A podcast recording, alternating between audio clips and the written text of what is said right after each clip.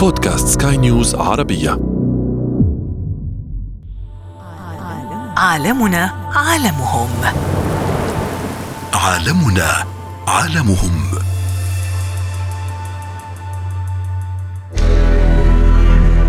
كل نقطة مياه لها ثمن هو سر الحياة لا حياة بدون مياه لا اقتصاد. هي عصب الاقتصاد هي عصب الزراعة هي عصب الصناعة هي عصب الغذاء هي عصب كل شيء.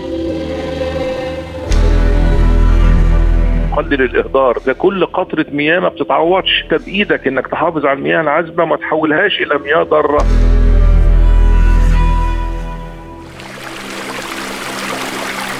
المياه العذبة في خطر الإنسان وجميع الكائنات الحية في خطر. الماء يغطي حوالي 70% من مساحة كوكب الأرض ولكن 97% غير صالح للشرب. والسبب هو ندرة المياه العذبة مقارنة بتزايد في عدد سكان العالم الذي لا تستوعبه كمية المياه العذبة تتعدد مصادر المياه العذبة من أمطار ومياه جوفية وأنهار والمصدر هو مياه المحيطات والبحار بعد أن تتبخر تجري في مجرى الأنهار أو في بحيرات عذبة حتى مياه البحر. نقوم بتحليتها لتكون صالحة للشرب. والسؤال هل سألت نفسك يوما هل المياه العذبة على كوكب الأرض تكفي لهذا العدد الهائل من السكان؟ كمية ومصادر المياه العذبة واحدة ولكن تكمن الأزمة في أن أعداد السكان حول العالم يتزايد بشكل مخيف ويجعل الإنسان يفكر ألف مرة قبل أن يهدر نقطة المياه الواحدة هل تعلم أن الكثير من طبقات المياه الجوفية حول العالم في الصين وفرنسا والهند والكثير من البلدان الأخرى اقتربت من النفاد؟ فقرة قصصهم هناك بعض الدول استطاعت أن تتغلب على أزمة ندرة المياه العذبة كاستراليا التي نجحت في تخفيض استهلاك المياه بمقدار النصف بعد أن ضربها الجفاف في فترة ما بين عام 1997 حتى عام 2009 ودول أخرى استطاعت تدوير مياه الصرف لتستخدمها في الري الزراعي. عالمنا عالمهم. عالمنا عالمهم.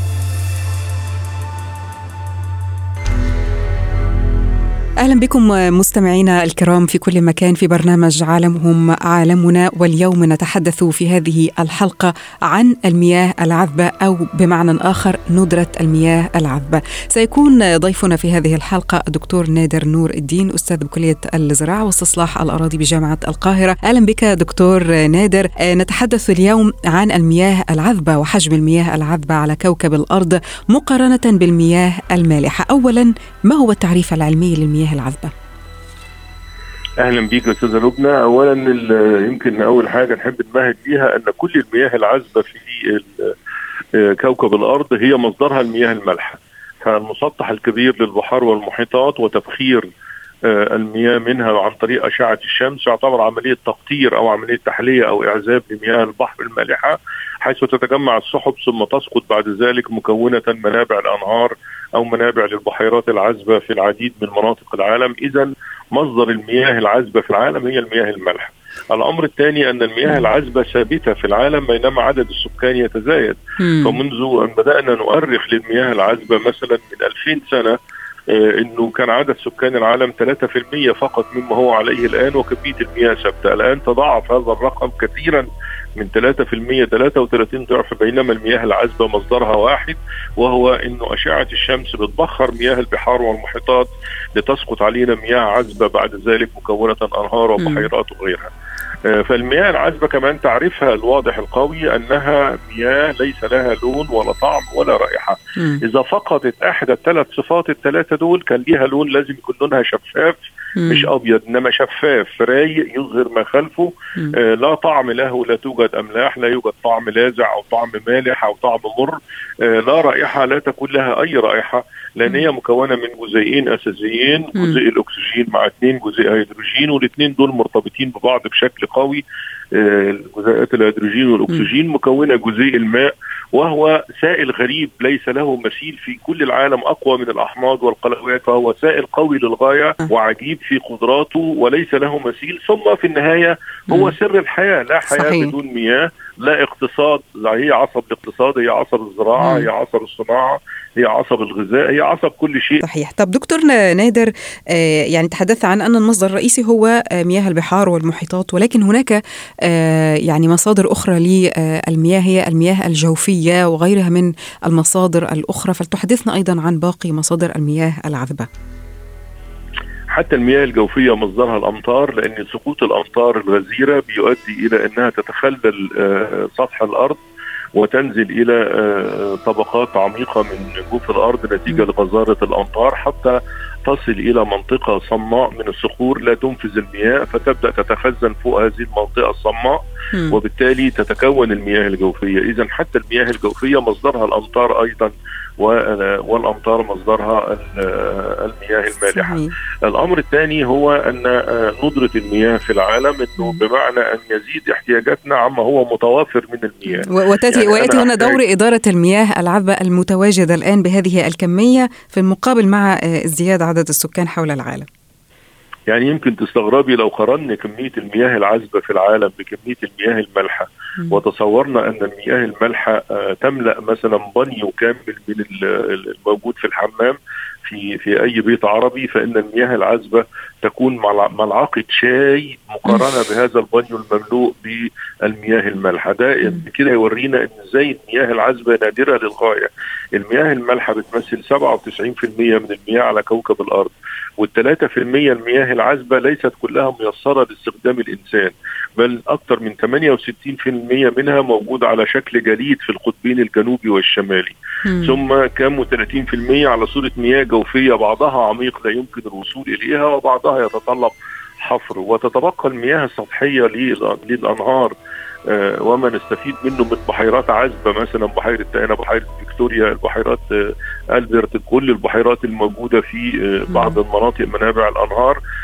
كل دي كلها بتمثل أربعة من مية في المية فقط يعني أربعة آه، صفر علامة عشرية. من إجمالي المياه العذبة اللي هي 3% المتاح إذا ليس كل المياه العذبة كمان متاحة مم. فالجزء الغالب منها متجمد والجزء اللي بعده. في المياه الجوفية العميقة نعم ثم جزء بسيط فقط آه، لا يتجاوز 4 من 100% هو الذي نستفيد منه وهي مياه ال- الأنهار مم. والمياه الجوفية السطحية ومياه البحيرات العذبة ومياه الأمطار أيضا لأنه نقدر نقول أنه 83% من إنتاج الغذاء في العالم يعتمد على الأمطار الزراعة المطرية الأمطار الغزيرة التي تسقط على مدار العام مثلا في أوروبا على سبيل المثال في كندا في أمريكا في عدد كبير من دول آسيا.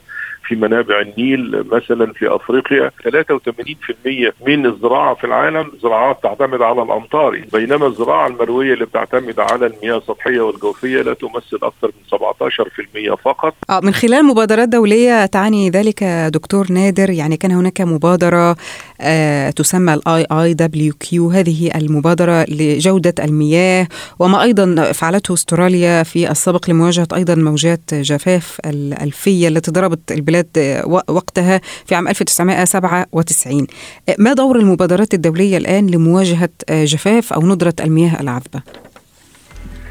شوفي الأمم المتحدة حددت 1000 متر مكعب في السنة حد أدنى لن- كنصيب الفرد لكي يعيش حياة آمنة في احتياجاته في كل القطاعات، احتياجاته المنزلية، احتياجاته في الصناعة، احتياجاته في إنتاج الغذاء، في النظافة الداخلية في المنزل، في غيره. الاحتياجات المنزلية يمكن بتحتاج ما يتراوح ما بين 20 إلى 400 لتر يوميا.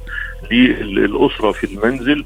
آه إنما ال 1000 متر مكعب ده نصيب الفرد في السنة في كل حاجة صناعة السيارات صناعة الكمبيوتر إنتاج الغذاء الشرب الطبيخ النظافة كله كله 1000 متر مكعب في السنة وهذا لا يتوفر يمكن تستغربي مثلا إذا قلنا إن ال 22 دولة عربية منهم 19 دولة عربية تحت حد ندرة المياه تحت حد الفقر المائي مم. ونصيب الفرد فيها في المياه يقل عن 1000 متر مكعب يمكن أقلهم هي دولة الكويت 9 متر مكعب في نصيب الفرد في السنة. آه بعديها كل دول الخليج مجتمعة. آه وبعديها مصر 600 متر مكعب للفرد في السنة بدلا من 1000 إذا بدأوا يلجأوا إلى إنه موضوع تحليه مياه البحر؟ آه، لأنه الفلسفة من تحليه مياه البحر هو الحفاظ على حياة الإنسان وليس التنمية وبالتالي توفير الاحتياجات المنزلية واحتياجات الأفراد وليس للزراعة وإنتاج الغذاء.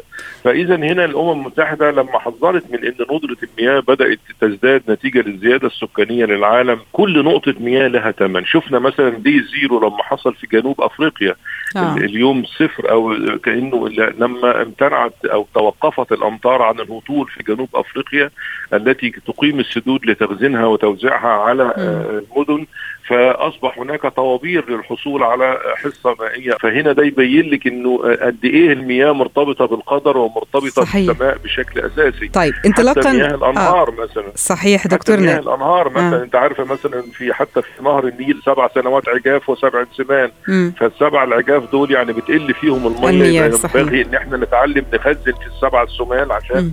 نستخدمهم في إذا هنا ترشيد الاستخدامات الحكمة في الاستخدامات ويمكن الأمم المتحدة قالت الخمسة F أو الخمسة R في استخدام المياه اللي هو إعادة استخدام المياه يعني المياه اللي أنت تستخدمها مش هنهدرها إنما هنقيها ونستخدمها نعمل لها recycle مثلا إعادة تدوير جوه المصانع. ال reuse إعادة استخدام في الحقول الزراعية. أوه. إنك rethink يعني تفكر قبل استخدام المياه بحكمة. ال renovate إنك تجدد دايما المياه وبعدين ال reduce إنك تقلل الإهدار. ده كل قطرة مياه ما بتتعوضش. بإيدك إنك تحافظ على المياه العذبة ما تحولهاش إلى مياه ضارة. طيب تحدث دكتور نادر عن بعض السدود. هل بناء السدود يؤثر بشكل مباشر أو غير مباشر على كمية المياه أم أم أنه وسيلة للحفاظ على المياه سواء كانت الدول التي تعاني من بعض الفيضانات وهل أيضا تؤثر هذه السدود على جودة المياه ونقائها أم لا؟ شوفي السدود والأمطار بتتبع حاجة علمية اسمها البعد المكاني والبعد الزماني. م. البعد الزماني أي أننا نخزن المياه في موسم غزارة الأمطار أو غزارة تدفقات الأنهار م. لكي نستفيد منها في موسم جفاف الأنهار يعني مثلا لو ضربنا مثلا بنهر النيل م. المياه تجري به صيفا ابتداء من شهر يوليو وتتوقف تماما في شهر ديسمبر. اذا ينبغي أن نخزن هذه الكمية لأن ابتداء من يناير بتجف تجف الأنهار أو يجف نهر النيل وبالتالي نبدأ نعيش بعد كده من يناير لغاية شهر ستة على المياه التي خزناها. ده البعد الزمني. البعد المكاني إن أحجز الميه في مكان بتصل إليه المياه بكثرة لكي أرسلها إلى مكان آخر لا تصل إليها المياه. نحن مثلا في مصر نخزن المياه في مدينة أسوان عند السد العالي. عشان نبعتها بعد كده للدلتا اللي على البحر لأن لو المية تدفقت طبيعي هتذهب إلى البحر المتوسط ونهدرها في المياه المالحة. اذا هنا البعد إنه الغرض من بناء السدود وغيره هو الحفاظ على المياه من الإهدار في البحار والمحيطات والاستفادة منها ولكن طبعا له تداعيات يعني مثلا المية دي ما بتبقاش جاية رايقة بيبقى جاية فيها محملة بالطمي ومحمله مثلا بأوراق النباتات بفروع الأشجار كل اللي جرفته المية الأمطار الغزيرة أثناء سقوطها تكسر أوراق شجر تحمل. فروع شجر. كل دي لما تتحجز خلف السدود هنعمل نشاط في في البكتيريا صحيح. في الميكروبات عشان م. تحلل هذه المواد العضوية. اذا لابد أن يكون هناك إدارة في بناء السدود والإعداد لها بشكل جيد. بناء السدود يحتاج حكمة ودراسة تأثيرها على الانبعاثات الغازية، تأثيرها على نوعية المياه، تأثيرها على كمية المياه حتى كمان. فاذا هنا برضو السدود لها ثلاث آه أغراض إما انها تكون سدود لتوليد الكهرباء. أو سدود للزراعة للري أو سدود للاستهلاك المنزلي والري زي السد العالي في مصر هو اللي بيمد مصر كلها باستهلاك المنزلي والاستهلاك الصناعي والزراعي عفوا السد العالي وسد النيجر طيب. مثلا وسد مازيمبي وغيرها وسد الراين في فرنسا وغيرها من السدود. آخر سؤال دكتور نادر يعني كل السدود التي بنيت حول العالم كانت مجدية وحققت كل أهدافها أم لا؟ شوفي السدود في دول المصب دائما مفيدة لأنها تمنع المياه من الإهدار في البحار والمحيطات فدايما دول المصب لا غبار عليها أن تقيم سدود بل بتكون مشكورة ويثني عليها الأمم المتحدة أنها حافظت المياه العذبة من الإهدار في م. البحار والمحيطات. فإذا صحيح. كانت دولة مصب فلا غبار عليها بل مشكورة أنها لازم تعمل سدود تحافظ على المياه. فأما إذا كانت دولة منبع وهناك وراءها دول ستستفيد من المياه فالأمم المتحدة وضعت قوانين لذلك. قالت إن دول المنابع تقيم سدودا صغيرة وليس سدودا عملاقة حتى لا تحرم الدول التي تليها في النهر من المياه. صحيح. إنها تراعي نوعية المياه إنما تحجز كميه كبيرة فيحصل نشاط في الميكروبات في تحليل المواد العضوية. والطمي وغيره فتتدهور كمية المياه إنها ما تصرفش مياه صرف صحي ولا صرف زراعي على مجرى النهر فتلوث المياه الذاهبه للدول التي بعدها في النهر. نعم. السدود لدول المصاب مفيده والسدود لدول المنابع تحتاج حكمة صحيح. وإدارة مشتركة مع باقي الدول على النهر. وضحت الصورة تماما دكتور نادر نور الدين أستاذ كلية الزراعة واستصلاح الأراضي بجامعة القاهرة. نشكرك جزيل الشكر. عالمنا عالمهم. عالمنا عالمهم. الماء سر الحياة وبدونها لن يكون هناك كائنات حية على وجه الأرض. عالمهم عالمنا يناقش ندرة المياه وكيفية الحفاظ عليها لأن عالمهم عالمنا. لنحافظ على بيئتنا وكوكبنا. كان معكم في هذه الحلقة في الإعداد والتقديم لبنى الخولي وفي الإخراج إيدي طبيب. انتظرونا في عالمهم عالمنا. عالمنا عالمهم. عالمنا عالمهم.